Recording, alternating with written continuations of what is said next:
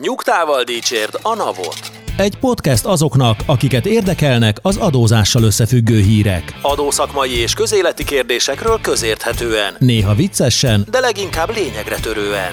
Boár György és Radnai Károly, valamint állandó beszélgetőtársuk Horváth Dániel, Két hetente összefoglalja, amit nem akarunk hallani, de mégis mindenkit foglalkoztat.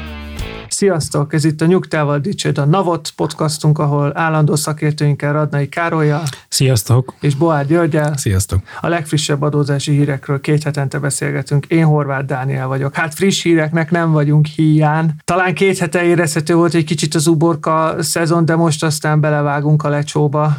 Ahogy tette ezt a frissiben kinevezett kormány is, az extra profit adók bejelentésével talán keveseknek újdonság ez a fogalom így az utóbbi napok után, de azért egy pár címszóban elmondanánk, hogy miről van szó, és aztán beszélgetünk róla. 13 adónemet érint ez a hát mi adóemelésnek nevezzük, de ennek a kommunikációja is egy érdekes kérdés.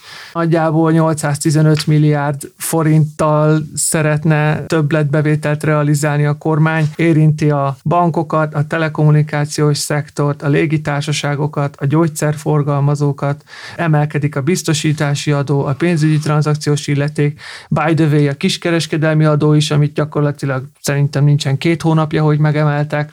Mit szóltak hozzá? És az energiaszektor. Vagy azt mondtad? Igen, hát új fent az energiaszektor is, igen, ők is már eddig Akkor is. nem figyeltem. Ahogy a bankok is, ők is eddig is külön adóval voltak érintettek, bár Nagy Márton gazdasági miniszter szerint ez nem külön adó, hanem ez extra profit adó. Ez azt a profitot adóztatja, ami a koronavírus járvány és a megváltozott gazdasági helyzet miatt állt elő azoknál a cégeknél, amelyeknek a nagy része ezzel nem is számolt, nem is számított rá, és valószínűleg nem is szerette volna ezt a bevételt realizálni.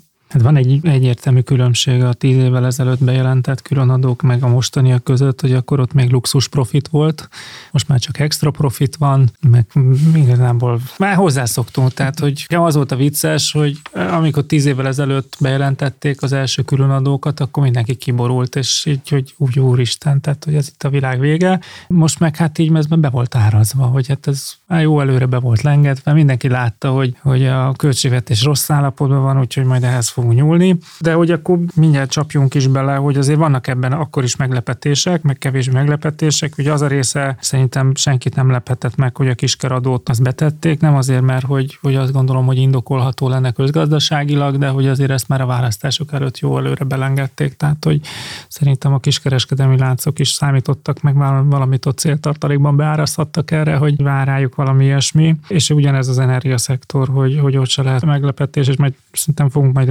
később is beszélni még a más országok példájából, tehát hogy ez, a, ez az a része szerintem ezeknek a különadóknak, ami még, még morálisan is indokolható, meg egészen standard kezd válni itt a Európa más országaiban is. Ami engem meglepett, ezek a, a légitársaságokat terhelő adó, bár meg tudom indokolni, de hogy nekem nagyon adhoknak tűnt. Tehát Hát és egyébként az elmondások szerint ez sem példátlan, tehát ilyen is van már máshol. Igen, csak az összegszerűsége, tehát hogy most ebből a 30 milliárd forintot nem akarom lekicsinyelni a 30 milliárd forintot, mert szerintem ez így, nekem sosem lesz 30 milliárd forintom, de hogy az államháztartás szintjén ez, ez egy egyezreléke a költségvetési bevételeknek. Igen, tehát ugorjunk vissza legelőre az egész dolognak. Ugye egy 2000 milliárd körüli kiigazítást jelentettek be valójában, aminek a 40%-át akarják fedezni az extra profit különadókkal. Ez helyesírási kihívás egyébként az a fogalom. Tehát, hogy a, szóval, hogy egy 815 milliárdos csomagról van szó, amin belül a légitársaságok 30 milliárddal vannak megcélozva. És hát Igen, hát a bankszektort érinti. 250 milliárddal, ez a legdurvább szám, meg az energiaszektor az egészen 300 milliárdot remélnek az ottani intézkedésekből, de hát például reklámadó is visszatér közénk, 15 milliárdos tétellel számolnak, a kiskernél pedig 60. A kiskernél engem az foglalkoztat az a kérdés leginkább, hogy el lehet-e egyáltalán érni azt, hogy ez ne a végfogyasztónál csapódjon le, illetve hogyha a végfogyasztónál csapódik le, akkor az egyébként többlet adóbevételt generál áfa szintjén meglátásom szerint. Tehát, hogy igazából ennek ilyen kumulálódó hatása van a költségvetési bevételek oldalán, de hogy én azt nehezen látom, hogy a kiskeradót megemelik, és nem is kicsit a felső sávot 2 0,7%-ról 4,1%-ra, hogy ez ne jelenne meg a fogyasztói árakba. Hát ez valószínűleg így van. Igazából a, a bántó ezzel a kiskereadóval az, az hogy, hogy a kiskereskedelmi láncok azok eltérő üzleti modell alapján működnek. Ez lehet, hogy ez valakinek új lesz, valakinek meg, meg nem, hogy vannak a franchise alapon működő kiskereskedelmi láncok, akiknek a bevétele az igazából a licencdíj a franchise díj után, és a nagy, nagy volumennel járó bevételeket pedig az üzletek maguk végzik, akiknek eltérő a tulajdonosi szerkezet, ezeket nem kell összeadni. Meg van az a, az, az üzleti modell, ahol az összes üzlet egy cég, és azért ezek a bevételek összeadódnak, és hát ugye ami ebben bántó ebben a, az adóban, az az, hogy egymással versengő szektort máshogy adóztat, az szerint, hogy ki milyen üzleti modell alapján működik. Ugye ennek ez az, aminek hát nem lenne szabad, hogy,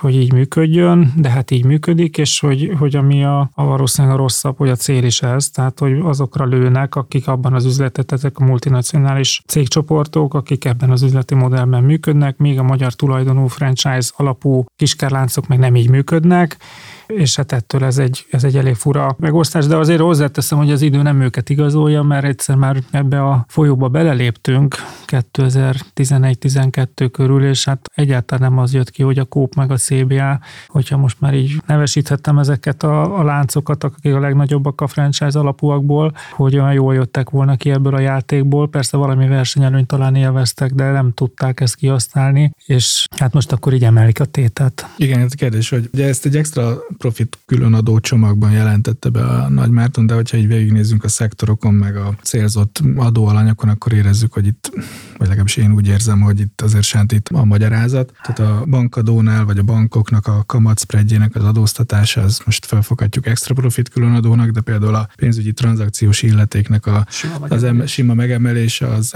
nem értek teljesen nyilván a bankszektorhoz, meg ehhez a piachoz. Százszerzékben, de nem tűnik egy meglévő extra profitnak az adóztatásának adónak, hiszen tranzakciókhoz kapcsolódó adónak a mértékét emeljük meg simán. Ez egyszerűen inkább csak egy sarcnak tűnik nekem, és egy sima adóemelésnek. És akkor végig lehet így szaladni a, a szektorokon, és hát a kisker az egy olyan szektor, ahol forgalomnövekedésről ugyan beszélhetünk, de a, mondjuk ugye a terheknek az elosztása az nem biztos, hogy ennek megfelelően történt. A telekom szektor megint egy ilyen érdekes dolog, a légitársaságos, tehát ez a induló utasok számához kötött adófizetési kötelezettség megint nem tűnik egy mondjuk extra profit külön adó kategóriába sorolható tételnek, szóval azt mondanám, hogy minden egyes szektor mögött van valamilyen más megfontolás, könnyen beszedhetőség, teherviselő képesség, vagy, vagy egyéb megfontolás, és történetesen rájuk esett a, a választás, hogy ezt a 800 milliárdos lyukat betölteni. Szerintem érdemes a politikai retorikát ebből levenni, tehát hogy az mivel indokolják, mert szerintem hát ebben szerintem egyetértetünk, hogy ezek nem túl szakmai indokok, hanem csak ilyen jól hangzó, a széles közvéleménynek jobban eladható mondatok, adók. Ha logikát kell keresnem, akkor végül is mondhatok egy olyan logikát, hogy sokkal jobb úgy adóztatni külön adókkal, hogy mindjárt egyszerre több iparágat is megpróbálok megsarcolni, mert hogy, hogyha az egyik nem sikerül olyan jól, akkor a másik esetleg majd kompenzálja. Meg hát egy ilyen szolidaritási része is van, hogy akkor nem mondhatja azt az energiaszektor, hogy na, meg én vagyok a fejőstején, vagy a bankszektor. De ugye ez lenne a logika, de hogyha azt mögé nézzünk a számoknak, akkor meg azért azt látszódik, hogy ezek azért szimbolikusak. Tehát, hogy most a, a reklámadó a legjobb példa rá, tehát 15 milliárd forint, tehát hogy milyen 18-20 ezer milliárd forint lesz az összköltségvetési bevétel, tehát hogy nincs egy ezreléke a, a bevételeknek. Visszahoznak egy olyan adótípust, ami hát egy elég ellenmondásos történettel rendelkezik. Ugye megjártam már az Európai Bizottságot, most lehet, hogy oké, okay, hogy a, most kimondta az Európai Bíróság, hogy konform, de ez a 15 milliárd forint, ez nem oszt, nem szoroz, ez arra jó, és akkor nem akarom mert túl politizálni a dolgot, hogy bizonyos piaci szereplőknek ez nagyon rossz lesz. Igen, ez már korábban is sír volt, hogy, hogy egy adott műsorszolgáltatóra lett kifejlesztve ez az adó, nem még tovább mennénk, azt azért fontosnak tartom leszögezni, hogy egyenlőre ezeknek az intézkedéseknek a jogszabályi hátterét nem látjuk, arról volt szó már a múlt heti kormányinfon is, hogy napokon belül kijönnek a rendeletek, és akkor erről megint lehetne beszélgetni, hogy ezek rendeletekkel lesznek, már hogy újdonsült veszélyhelyzet van más indokkal, és rendeleti szinten lehet adóintézkedéseket foganatosítani, de hogy egyenlőre ezek a rendeletek sincsenek még meg, úgyhogy egyenlőre nehéz, nehéz erről így érdemben véleményt formálni, az azért látható, hogy vannak kifejezetten nagy vesztesei ennek az intézkedésnek, például az OTP vagy a MOL. OTP-nél előreláthatóan ez egy ilyen több mint 90 milliárd forintos tétel lesz, és azért itt, amit említették, akkor ezt, már mindenki látta, meg beáraszta, nem tudom, egy vagy két adással, akár három is beszélgettünk ezelőtt a Csányi Sándor interjúról, ahol ő már jelezte, hogy mit tart elfogadhatónak különadó szempontjából, tehát itt szerintem nem arról van szó, hogy erre ne számítottunk volna, ugyanakkor nyilván még ha számítottunk rá, akkor is kérdés, hogy milyen hatása lesz ezekre a gazdasági szereplőkre, meg egyébként hogyan ágyazódik majd be a, a gazdaság rendszerébe, tehát hogy még mindig visszatérve én nem gondolom, hogy ez például áfa bevétel növekedést ne irányozna elő, ami meg tolni fogja az inflációt, és ilyen szempontból lehet némileg kontraproduktív más vonalon, ezt majd meglátjuk. Szerintem az érdemes arról beszélgetni, hogy most ezek nem, én nem vagyok meggyőződve róla, hogy ezek a különadók egyébként mind kormányrendeletben lesznek, tehát pont a reklámadónál, tehát a reklámadó az Szerintem az pont ott a, a, a törvényt fogják majd módosítani. Annyi a, ugye a különbség, hogy a reklámadó dedikáltan jövő évtől lépne újra hatályba, a többi pedig azonnali, mert hogy 2022-es bevétel kellene, hogy legyen a költségvetésben. Tehát a reklámadónál valóban ráérünk még szabályozni, akár törvényben a kérdést. És amiről egyébként ez a kormányinfo nem szól, de az szerintem fog jönni, hogy, hogy azért lesznek itt még adott törvényváltozások. Szerintem itt még közel se látunk mindent. Tehát a, az áfáról, szocóról, SZIA-ról, most nem mint hogyha nagy emelésekre számítanék, de hogy biztos, hogy lesznek ott azért átrendeződések. Ugye beszélünk a Katáról is, tehát hogy, hogy azért itt van még elég sok minden terítéken, meg ugye a számok szintjén azért ez egy nagyon optimista bejelentés volt, tehát hogy ugye mi ott számolgattunk korábban, hogy azért az a luk, amit mi látunk, az inkább 3000 milliárd, ők most itt ezt így lecsökkentették 2000 milliárdra, legyen igazuk, hogy tényleg csak 2000 milliárdot kéne megkeresni, de még ezen belül is ugye azt mondják, hogy ebből akkor 40%-át akkor a különadókkal, a 60%-át majd költségcsökkentésekkel fogják lefaragni. Ebben az alulfinanszírozott magyar államigazgatásban, ahol tényleg már a, nincsen WC papír a kórházban, és nincsen kréta az iskolába, hogy ilyen demagóg legyek. Nem látom, hogy honnan fogják azt az 1200 milliárdot majd elvenni. Tehát, hogy szerintem ez igazából csak ez egy jó, jó mondás volt, hogy na majd itt a működés 10%-át kell lefaragni, ez általában nem szokott sikerülni. Tehát, hogy úgy sikerül, hogy elzárják a pénzcsapot, és akkor lesz egy milyen időbeli áfával csinálták ezt régen, amikor költségvetés kellett kozmetikázni, hogy nem adták vissza az áfát decemberben, aztán fizettek késedelmi kamatot januárba. Tehát ugye arra jó lehet, hogy így meg azt mondják, hogy majd nem fizetik ki a decemberi költségeket, de hogy, hogy ott azért nincs annyi pénz, amit meg lehet takarítani. Szóval én arra gondolok, hogy azért itt fogunk még látni ilyen burkolt adóemeléseket, ami hogy, hogy nem ezt az 1200 milliárd forintot azért részben kompenzálni fogja. Meg ami szintén a bejelentésben nekem nagyon fura volt, hogy ugye most már ők terítéken van az, hogy a rezsicsökkentés mennyibe kerül, ugye ezért csinálnak a rezsi alapot, és hát az is egy ilyen nagyon fura dolog, hogy ugye azt mondták, hogy hát 4-500 milliárd forintba fog kerülni a rezsicsökkentés, ami még akár lehet, hogy igaz is van, mert hogy a, az MVM-nek állítólag még a, a múltból volt egy kis tartaléka korábbi, amikor a, éppen a, a rezsi magasabb volt, mint a világpiaci ár. Bár én úgy tudom, hogy azért azt nagyjából megették, tehát még azt is el tudom hinni, hogy akkor lehet, hogy ez egy költségvetés csak 4-500 milliárddal érni, de hogy már ott az ellenmondás, hogy bejelentésben, hogy viszont a rezsi alap az ilyen 7-800 milliárd forint bevételre számít, tehát, hogy ha 4-500 milliárd forintba kerül a rezsi, akkor miért akarunk 7-800 milliárdos rezsi alapot csinálni?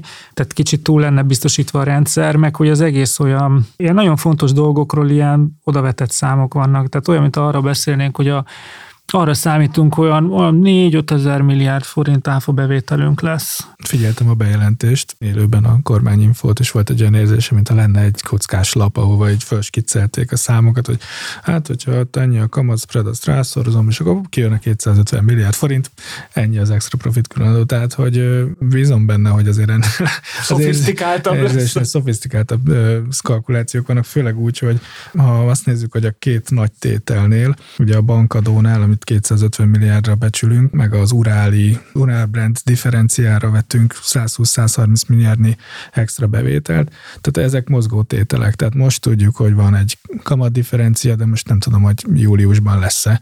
És hogy ezt a Nagy Márton is finoman jelezte, hogy hát ha majd alkalmazkodnak a bankok, akkor ez az adó alap el fog tűnni.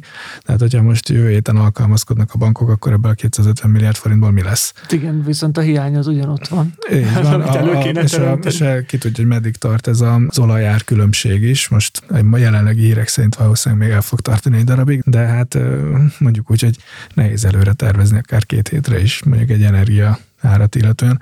Szóval, hogy én látok azért elég erős bizonytalanságokat ebben, hogy te is mondtad, hogy nem biztos, hogy ez elegendő, illetve nem biztos, hogy ez valóban be is folyik.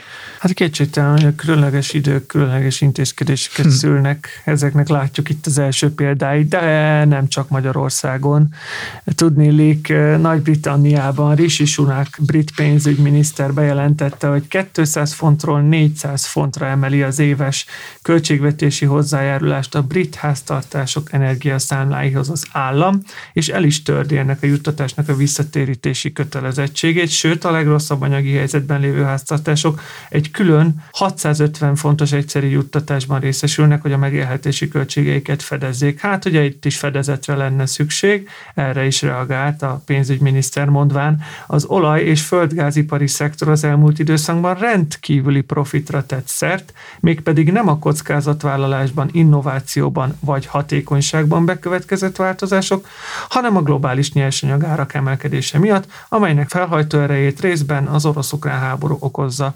Mindezek okán a brit kormány átmeneti intézkedésként 25%-os adót vett ki az olaj- és gázipari vállalatok profitjára. Na hát szerintem a hírben az az érdekes, hogy talán a a szlovák kormány csinálta először, aztán, vagyis hát nem, mert a Robin Hood adóval Magyarország csinálta 15 évvel ezelőtt.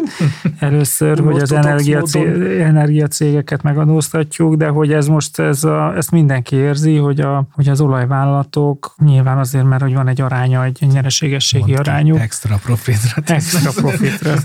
nem tudom, ez az az igazság, hogy nem tudom kimondani, nem tudom. Főleg úgy nem, hogy ezt így, hogy van a normál profit, és akkor ketté bontjuk közgazdaságilag extra profitra, és majd egy lesz egy formula, ami meghatározza, hogy mi az extra profit. Tehát ugye az látszódik, hogy azért ez máshol is, más kormányoknál is eszünkbe jutott, hogy, hogy azért ez nem egy normális dolog, hogy egy háború miatt, ahol amikor elszáll az infláció, és tényleg magasnak az olajárak, akkor utána még az olajcégek még egyébként rajtuk kiváló okokból ilyen extra profitra tegyenek szert, de hogy, és hát így nyilván hát most ettől még egyébként a profitjuknak a nagy része megmaradt, tehát nem, a, nem egy 90%-os adóról van szó, hanem, hanem valahol 30, valahol 25, tehát hogy országa válogatja, de hogy ez a része szerintem ez teljesen indokolható. Itt mindig az a kérdés, hogy hogy milyen mechanizmusokat vezetnek bent, tehát hogy ez most meddig tart, mitől függ, hogyan mérik, hogy mi, a, mi az extra, hogy mik a piaci árak. Ezekben mindig az a veszély, hogy, hogy most van egy ilyen érzelmi töltet, hogy ezt mindenki érzi, hogy na hát ez most erkölcsileg nem fair, akkor adóztassuk meg, csak hogy, hogy mikor szüntetjük meg. Mert általában az szokott lenni, hogy aztán nem szüntetik meg. Hát ugye a brit pénzügyminiszter egyébként erre is reagált, részint ugye a Nagy Márton is azt mondta, hogy ha reagálnak a bankok és alkalmazkodnak, akkor ugye elképzelhető, hogy változni... Akkor hát is reagálnak és alkalmazkodnak. Igen, hát ugye kettő dolog hangzott el, az egyik az, hogy ez kettő évre van tervezve, a magyar csomag. Igen. Másik az, hogy majd alkalmazkodik mindenki, a piaci szereplők és az állam is. Tehát, Igen.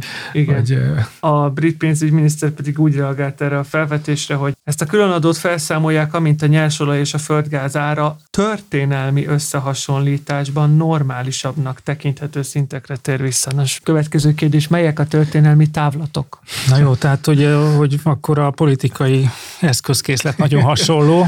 Igen, nekem egyébként ez a hír az egyik kedvencem a mai csokorban, mert rengeteg dolgot ki lehet belőle olvasni, vagy legalábbis én ki akarok. Egyrészt a, a politikai kommunikáció hasonlatossága mindenhol, ez, ez, ez nagyon szép. Történelmi összehasonlításban normálisabb. nem tudom, hogy hangzik angolul, de meg kellene néznem. A másik dolog meg, hogy azért ezek szerint a briteknél is van egyfajta rezsicsökkentés, ugye, mert hogy, hogy egyszeri vagy hát átmeneti támogatásban részesíti a költségvetés az angol, vagy hát brit családokat.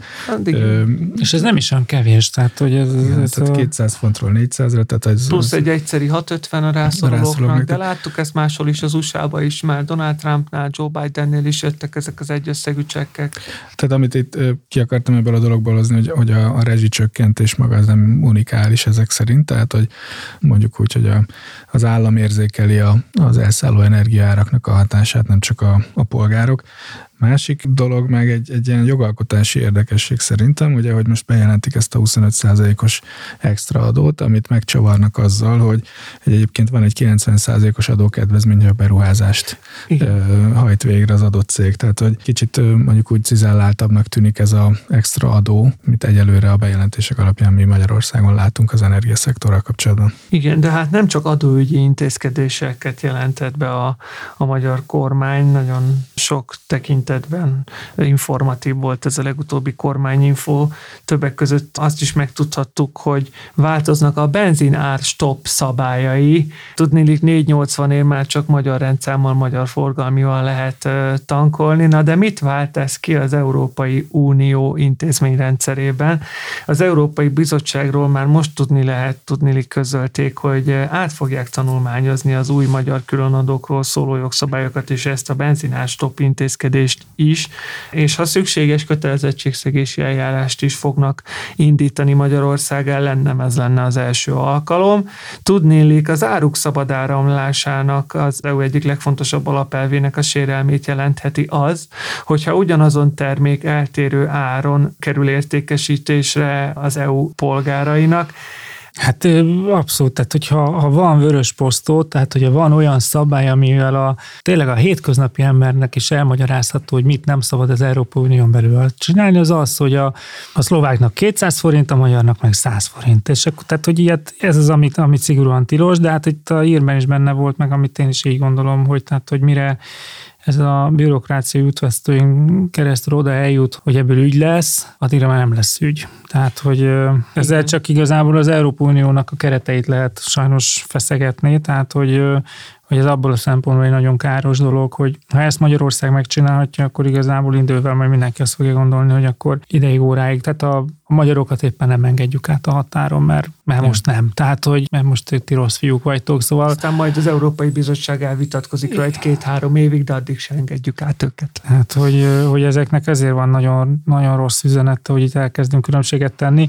Nekem az jutott eszembe a kis színes, tudom, 20 évvel ezelőtt, ez még az EU csatlakozás előtt volt, elmentünk elmentünk apukámmal Prágába, kiskorunkban sokat jártunk Prágába, és akkor csináltunk egy ilyen nosztalgia túrát, és elmentünk a Kárstein várába is, ami egy Prágától nem olyan messze lévő nagyon szép vár, és ki volt írva belépő jegy, hogy cseheknek, tudom én, 10 korona, külföldieknek 20 korona. És rohadtul kiakadtunk, hogy ez, ez milyen eljárás már, úgyhogy elővettük bátyámmal minden nyelvtudásunkat, és akkor tribilet prosim, mert mi csehek vagyunk, meg is, hú, nagyon büszkék voltunk, meg is kaptuk a tíz koronájára belépőt, boldogok voltunk, bementünk, majd kiderült, hogy megkaptuk cseh idegenvezetéssel a tárlatot, úgyhogy akkor rájöttünk, hogy miért került 20 koronába a külföldieknek. Hát itt ez most sajnos nem mondható el, mert hogy a külföldiek ugyanazt a benzint vásárolják meg, de hogy, hogy csak úgy az érzés, hogy, tehát, hogy ez, egy, ez egy rettentő rossz szabály, amikor egy, egy Európai Unión belül azt gondoljuk, hogy,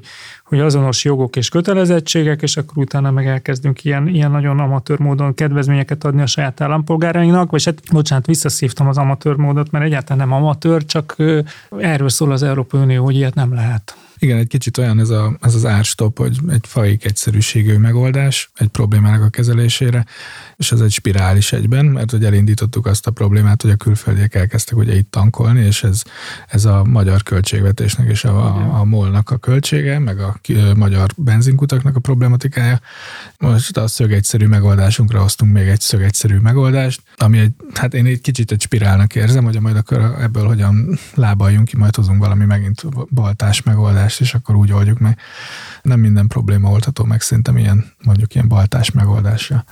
Hát jó, de ugyanakkor meg azt is látjuk, hogy az elmúlt mondjuk fél évnek az adásaiba lépten nyomon az a hír jött szembe, hogy jövedéki adót csökkentenek a tagállamok, hogy, hogy minimál szint alá, hogy áfát csökkentenek a lengyelek, ami ugyanígy az EU szabályaival ellentétes. Azt, nem azt akarom mondani, hogy mások mennyivel ügyesebben csinálják, vagy mert ugye a jövedéki adó csökkentést a speciál nem is mi kezdtük, hanem, talán Romániában volt az első, vagy... Na, ott vagy, terv vagy, volt a románoknál, de a lengyelek jövedéki Sőt, adót is igazából, csökkentettek. és, és, és, nem álltunk meg Közép-Európánál, vagy Kelet-Európánál, Nem. hanem Nyugat-Európában is megcsinálták ugyanezt. Tehát, hogy nem mondom, hogy más nem vét az uniós szabályok ellen. Én csak azt akarom mondani, hogy vannak azért más megoldások is a benzinás stopra. Például az osztrákoknál volt ugye tervben ez a környezetvédelmi adócsomag, ahol a lakhelyethez képest mérve osztogattak vissza kuponokat vagy pénzeket, amiket üzemanyagvásárlásra tudsz használni. Nem biztos, hogy az egy jó megoldás, de például az a probléma, ezt nem biztos, hogy generálta volna, hiszen mindenkinek ugyanannyi, vagy az a megoldás nem biztos, hogy ezt a kötelezettségszegési eljárást generálta volna, hiszen célzottabb, szofisztikáltabb, és a benzinkúton ugyanannyiba kerül mindenkinek. Én vele teljesen egyetértek abban, hogy a rendszer idegen a benzinástop. És épp ezért van az, hogy a, a rendszer idegen intézkedésnek a rendszerbe ágyazása az ilyen torz szülemény, és az, hogy ezt most még torzabbá tették, attól nem lett se igazságosabb, se jobb. Csak azt mondom, hogy a Magyarország, és ez az, ahogy Karesz szavaira visszatérve tényleg ragadós példának tűnik, nem csak Magyarország, olyan EU-s tagállam, aki számol azzal, hogy az EU-nak az intézményrendszere lassú. Tehát nem, nem tudom, emlékeztek, amikor a lengyelek benzináfát csökkentettek, és akkor a lengyel kormány nyilatkozata elég rövid volt, azt mondta, hogy neki nincsen ideje a brüsszeli bürokratákra várni. Hát én most itt pont ezt látom, mm. hogy majd a brüsszeli bürokraták elüldögélnek a papírhalmokon, mi meg addig 480 ér adjuk a hazaiaknak, meg 700 ér a külföldieknek, aztán... Csak hogy milyen következményei vannak ennek, ugye ebből az lett, hogy már jött a hír, hogy elkezdtek magyar rendszámokat lopni, ez, ez nagyon tetszett, de hogy ami, amiről keveset beszélni, de valószínűleg sokkal általánosabb, hogy el fog indulni a kis fekete kereskedelem, tehát hogy megtankolok a magyar autóval, aztán utána a szomszéd sarkon meg eladom az osztrák autónak, és ugye ez egy tök veszélyes dolog, mert Vissza a hogy... 90-es Igen, azt mondom, ez nem lenne példátlan, ott Kelet-Magyarországon azért lehet erről Hogy, hogy, hogy a- furt tankos kocsikkal. Ebből pont ez lesz, hogy akkor, tehát ez a nagyon könnyű pénz, mert az osztráknak még 580 forintért is meg fogja érni, és akkor elindul egy ilyen, ilyen nagyon csúnya fekete kereskedelem. És Sőt, valószínűleg ez a, annak a másnapján el is indult, amikor bevezették ezt. Egész biztos. Csak erről, keve, erről ugye most nem beszélünk, mert ugye az, az olyan kellemetlen, de hogy, hogy ez nagyon egyszerű, egyszerű pénz. Meg kellett volna nézni, hogy a régi seftes merciknek az ára megugrott a használt autók között. Az, A old, az, zöldséges old, time- az oldtimerek előtérbe kerültek, igen, igen, igen, igen. De hát menjünk tovább az adóreformok vonalán, és még mindig belföldön vagyunk. Varga Mihály újdonsült régi új pénzügyminiszter a miniszteri meghallgatásán mondta azt, hogy a kata bevezetése nagy siker volt, de meg kell vizsgálni, hogy a kedvezményes adózási lehetőség változatlan formában fennmaradhat-e. Nem lehet valójában annyi vállalkozás, akinek megfelelő ez a kata. A kata jelenleg visszaélésekre ad alapot, ezért változtatni kell rajta. Erre egyéb iránt nem sokkal később Parag László, a Kereskedelmi és Iparkamara elnöke is reagált, aki azt mondta, hogy nagyon sokan katásként veszik fel a fizetésük egy részét, és így kevesebb adót fizetnek utána, rejtett munka viszonyokat leplez a kata, aminek a megváltoztatása ilyen szempontból indokolt. Ő nem szüntetné meg, de bizonyos elemeit megváltoztatná például a, az egyösszegű havidíjtételeit a katának emelné, hiszen ezek évek óta változatlanok. Meglátjuk, de úgy tűnik, hogy a katának megváltozik a, az útja. Igen, én azt gondolom, hogy meglepetés nem ért senkit azzal kapcsolatban, hogy a, az a kommunikáció, hogy a katához hozzá kellene nyúlni, valószínűleg ezt éreztük. Mondjuk bennem azért felmerül a kérdés, hogy valóban hozzá kell nyúlni, vagy olyan módon, hogy szigorítani kellene, vagy, vagy csak, ahogy egyébként az egyes hangok mondják, az ellenőrzést kellene hozzáigazítani a szituációhoz. Erre majd egy picit térjünk majd vissza. De ugye amit a Parag úr mondott, az ugye az, hogy a 12 milliós bevételi plafont azt meg kellene emelni. Ezt egyébként azt hiszem, hogy a Gulyás Gergely is Igen. említette a kormányinfon, hogy 18 millió forintot emlegetett. Viszont a, ennek ellentmond ennek a logikának, hogy a megrendelői 3 milliós számlázási plafon meg a parag javaslat szerint csökkenteni kellene, tehát szigorítani kellene. Én nem gondolom, hogy ez egy, ez egy megfelelő irány. Személyes vélemény a katánál szerintem az ellenőrzést kellene inkább erős terültetni, és az eszközt megadni, meg az erőforrást megadni a NAV-nak. Nekem a katával már bevezetése óta vannak problémáim, egyéb iránt, mert egy rendkívül igazságtalan adónemnek tartom abból a szempontból, hogy gyakorlatilag szerintem ez azzal a célra jött létre, hogy beemeljék az adózói körbe a fekete gazdaság egy részét. Egy ez ilyen... nem igazságtalan, ez, egy eszköz, nem? Hát igen, csak, csak nem mindenkinek ugyanazokkal a feltételekkel áll a rendelkezésére. Ettől függetlenül azzal maximálisan egyetértek, hogy az ellenőrzési kapacitást lehetne rajta növelni. Egy kicsit szerintem az első években hát nem akarom ezt mondani, de nem is volt akkora nagy hajlandóság arra, hogy a katásokat különösképpen ellenőrizzék, meg egyébként egy katásnál ez nem akkora tétel, de hogy igen, tehát lehetne ezt a kapacitást is javítani, és azért arra fölhívnám a figyelmet, Parag László is ezen gondolkodott el, hogy ha most kivezetjük a katát, akkor az adózóknak, akik ebben érintettek voltak, egy új adónemet kell választaniuk, és be kell lépniük az adózásba, és kétséges, hogy ezt mennyire fogják megtenni.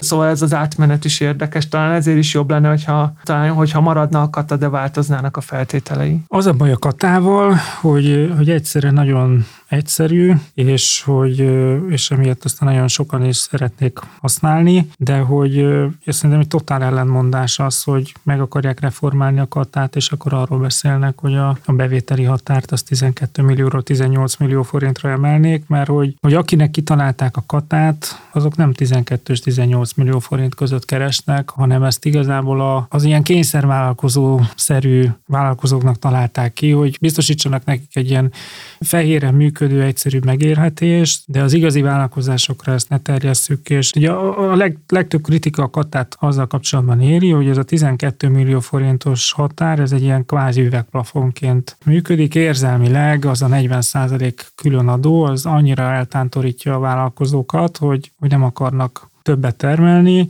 Ebből a szempontból érthető, hogy 18 millió forintra ki akarják terjeszteni. Ugyanakkor a, a katának a, az előnye az egyszerűség, hogy van egy tételes általány adó, hogy mindenki azt a havai 50 ezer forintot fizeti. Most ha kiterjesztik 18 millió forintra, az a havi 50 ezer forint, az semmi. Tehát, hogy ez, egy, ez nem egy elvárható közteher, tehát, hogy az ennél sokkal többet kellene ezen a szinten már fizetni. Ha akkor bejön az a kérdés, hogy akkor kezdjünk, kifizet 50 ezer forintot, kifizet 100 ezer forintot, kifizet 150 ezer forintot.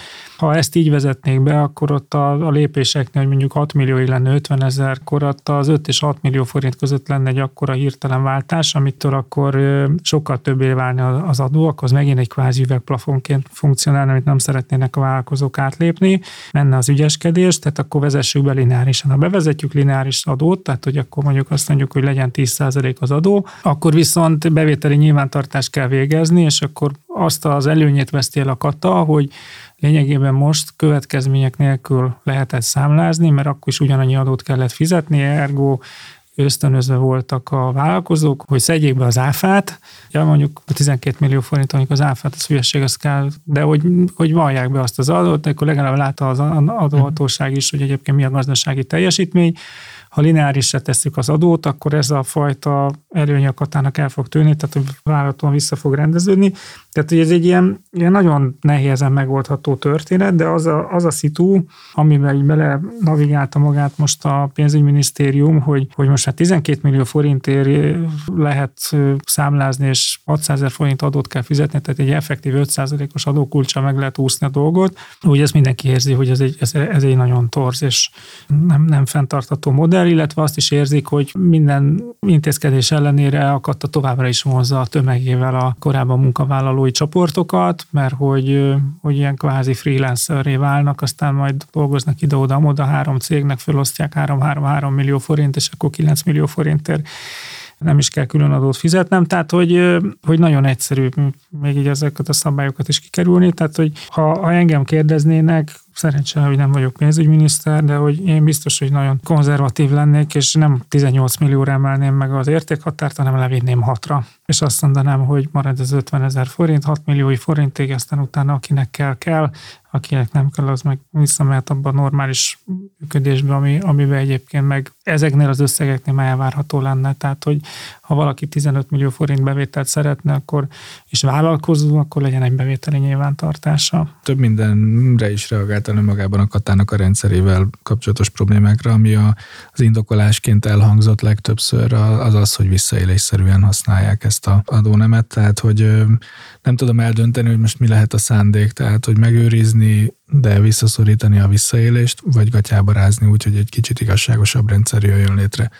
Hát vagy akár mind a kettő, tehát hogy, hogy az egyikből következik a másik, tehát fokozódik az ellenőrzés hatékonysága, hogyha a rendszer kevesebb visszaélésre ad lehetőséget, vagy hogyha csökken az alanyi kör, akkor a kockázati kitettség is csökken, mert egész egyszerűen a, az adó visszaéléssel érintett adóalanyok száma is csökken. Mind a mellett persze lehet az ellenőrzési kapacitást is növelni, nincsen tele az adóhivatal olyan ellenőrökkel, akik kataszakértők lennének, ezt innen is elmondhatom, tehát tehát hogy ebbe is lenne terep. Egyébként az ellenőrzésre visszatérve, és az előbb egyébként mutasságot mondtam, mert bevétel nyilvántartása van a katásoknak, igazából csak, hogy számítani nyilvántartása ja. nincsen, tehát hogy számítani nyilvántartás lenne elvárható. De hogy az ellenőrzésre, ugye ezzel ugye az adóhatóság megpróbálkozott, mert hogy az adóhatóság is érezte azt, hogy korábban mondtam, én programozó, aki IT-s programozó volt a cégben, hirtelen kiszervezték, és aztán utána visszaszámlázott katásként, és akkor jöttek ezekkel a mindenféle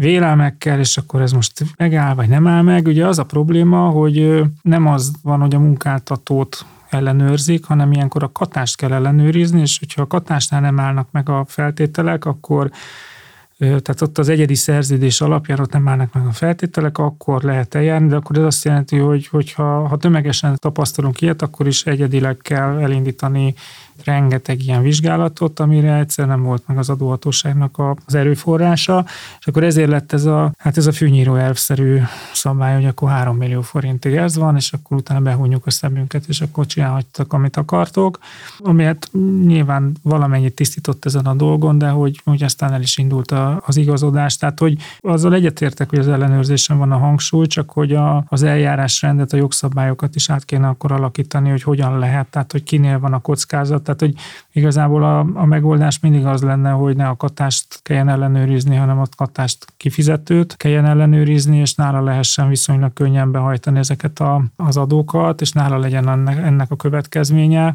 amitől aztán ő lesz abban érdekelt, hogy nem akar katással szerződni. Uh-huh. Igen. Fontos hozzátenni, hogy ezek egyenlőre tervek, és ha lesz is változás, az nagy valószínűség szerint jövő évre várható. Meglátjuk, hogy milyen formában. A terveknél maradva Izer Norbert, a pénzügyi pénzügyminisztérium adóügyekért felelős államtitkára napokban jelentett be egy igen ambiciózus fejlesztést, amivel a foglalkoztatás adminisztrációját törekszik csökkenteni a kormányzat. Felmérések szerint a vállalkozások jelenleg az éves bevételük 1,7%-át adóadminisztrációra fordítják, és ennek a jelentős része a foglalkoztatáshoz köthető. A bevallások 20 féle adatszolgáltatást tartalmaznak, és nem csak az adóhivatal felé, hanem például a KSH, statisztikai statisztikai hivatal vagy a Magyar Államkincstár felé is kell adatszolgáltatásokat teljesíteni, Jelenleg egy többszöri adatkérésre épülő nyomtatvány alapú rendszerünk működik, ahol nagyon sok a többes adatszolgáltatás értem ez alatt, hogy ugyanazt az adatot több helyre kell leszolgáltatni, és ezt szeretném most a PM úgy átalakítani, hogy egy digitális, egy csatornán beérkező adatokból álló rendszerben az állam készítse el a szükséges bevallásokat és adatszolgáltatásokat, és ez az új rendszer talán még arra is alkalmas lehetne, hogy a fizetendő adót és a járulékokat meg tudja állapítani csinálni. Hát ez nagyon jó lenne, ugye ez korábban is már felmerült, hogy csomó mindent lehetne digitalizálni, meg hát ezek az adatok egyébként részben el is érik a navot, tehát hogy strukturálni kell, meg lehet, hogy egy kicsit egy picit több adatszolgáltatásra van szüksége ahhoz, hogy a NAV akkor utána tényleg képes legyen megcsinálni a bevallásokat a saját magára, hogy ha belegondoltok, mondjuk egy bérszámfejtés is olyasmi, ami ami a kifizetői adatszolgáltatáson keresztül elég lenne az, hogy a, a jogszabályok alapján a, a munkáltató az közli, hogy mennyi a bruttó bér, és ez alapján mondjuk a NAV bocsátaná ki a, a bérjegyzéket a munkavállaló irányába, tudván, hogy akkor az adott nyilatkozatok és a jogszabályok alapján akkor ennyi, ennyi és ennyi a tehát ugye ettől, ettől egyáltalán nem vagyunk távol, nyilván, hogy ennek iparági ellenérdekeltjei lennének bőven, mert hogy ez egy, ez egy iparág, de hogy ott tartunk, hogy most, most is egy szoftver számlá, számolja ki, hogy mennyi, a, mennyi az adó, ezeket ugye a napval előzetesen ellenőriztetni is kell jóvá, tehát hogy ezek engedélyköteles szoftverek, tehát hogy, hogy innen tényleg csak egy ugrás lenne, hogy, hogy ahogy mondjuk a, az elszámlázást is megcsinálta a NAVA a saját platformján, és hogyha valaki akar, vagy a, vagy az a saját applikációjában is tud már számlát kibocsátani, hogy a bérszámfejtést is meg tudná csinálni a NAV, és nem feltétlen van benne ebben a hírben, de hogy, hogy egyébként benne lenne az, hogy mondjuk egy kis vállalkozónak, akinek van egy munkavállalója, annak ne kelljen külön könyvelővel bérszámfejtetni azt a három munkavállalót, hanem mondjuk ezt is tudja megcsinálni a NAV, illetve az összes jövedelemigazolást, hasonlót, akkor ezt ez a rendszeren belül működne. Szerintem abszolút ez a jövő.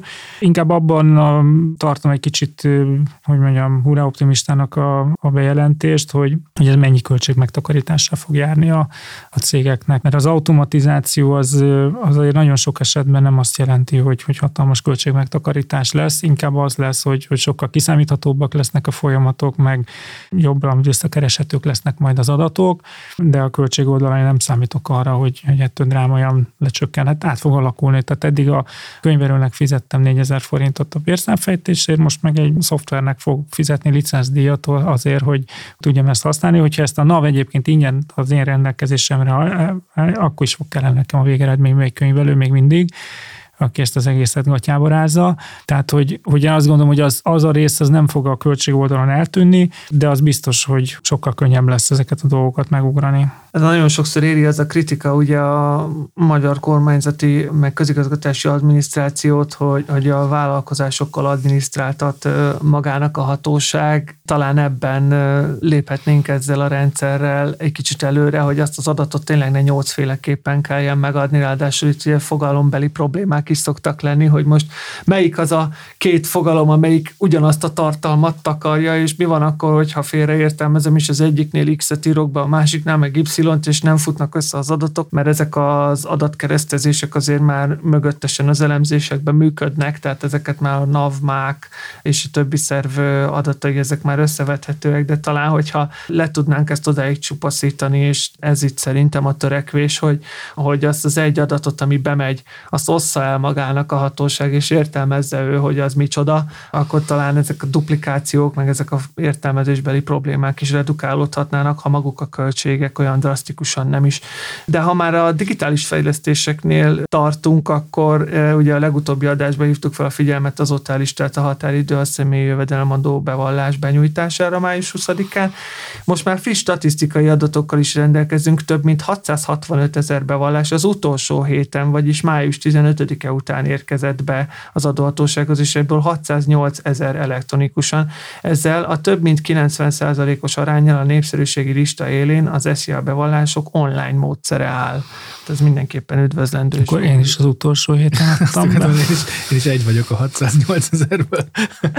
egy a 608 ezerből, de felteszem a kérdést, vajon kik lehetnek azok, akik még papír alapon nyújtják be a személyi jövedelemadó bevallásukat? Én azon lepődtem meg a hírben, hogy még mindig van 7 százalék, tehát hogy hogyha ebbe a 7 százalékban benne van az, akinek mondjuk aki ányikában kitölti, kiszámolja a szoftver, csak kinyomtatja, és aztán postára adja, akkor az nem egy rossz Jó. arány hogyha ha ez a, az tényleg ez a tollal kitöltött nyomtatvány kézírással, és ezt fel kell dolgozni, akkor viszont ez egy elég rossz arány, hogyha ha az van 7%-ban, tehát ez nem tudom, nem feltétlen derült ki nekem a hírből. De a, mondjuk egyébként az egy nagyon, nagyon jó dolog, hogy, hogy ilyen méretű most már a, akik online adják be, mert ha akár az ESZ-ját, akár a, a rendes bevallásukat megcsinálva, de hogy, hogy úgy félkapom beadva, hogy ez egyrészt adatbiztosabb, mert a, nincsen benne számítási hiba, másrészt pedig a feldolgozás az, az azonnali.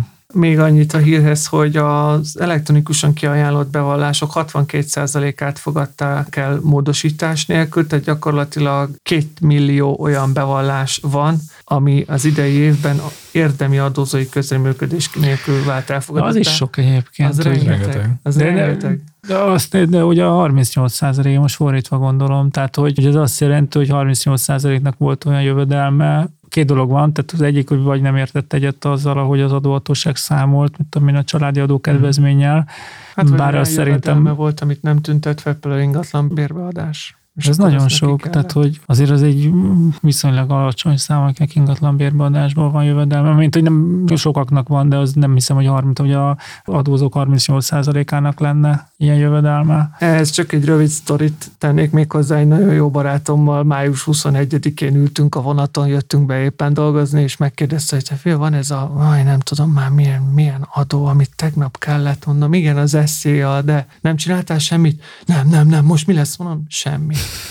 Megvan a bevallásod. Hátszadölt is megnyugodott. Legfeljebb nem jó.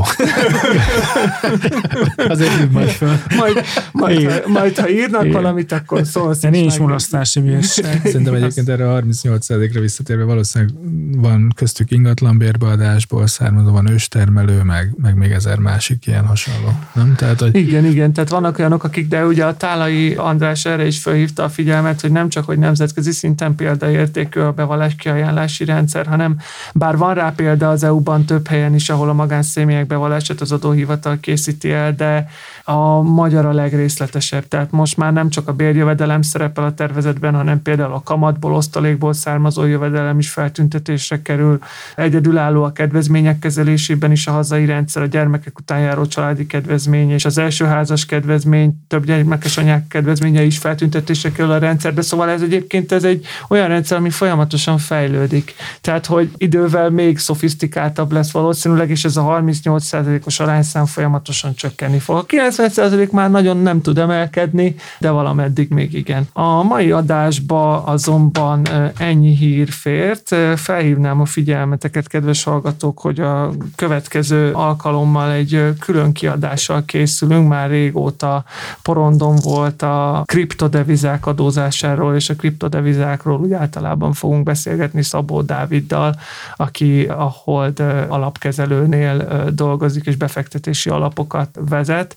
A jövő héten fog sor kerülni a felvételre, és azután jelentetjük majd meg. Reméljük, hogy tetszeni fog, és reméljük, hogy várjátok. És még annyi disclaimert kell mondanunk, hogy bár ez az adás pénteken megy adásba, de nem pénteken vesszük fel, hanem szerdán, úgyhogy minden változás, hogy kijön egy kormányrendelet, és más lesz benne, mint amit most elmondtunk, akkor az ezért van. Igen, köszönjük szépen a figyelmeteket a mai napra, tartsatok velünk a legközelebb alkalommal is. Sziasztok! köszönjük, sziasztok! Sziasztok! A Nyugtával Dícsért a Napot podcast adását hallottad. Az elhangzott kijelentések és vélemények a műsorvezetők és vendégeik magánvéleményét tükrözik. A műsornak nem célja az adótanácsadás, és nem is minősül annak.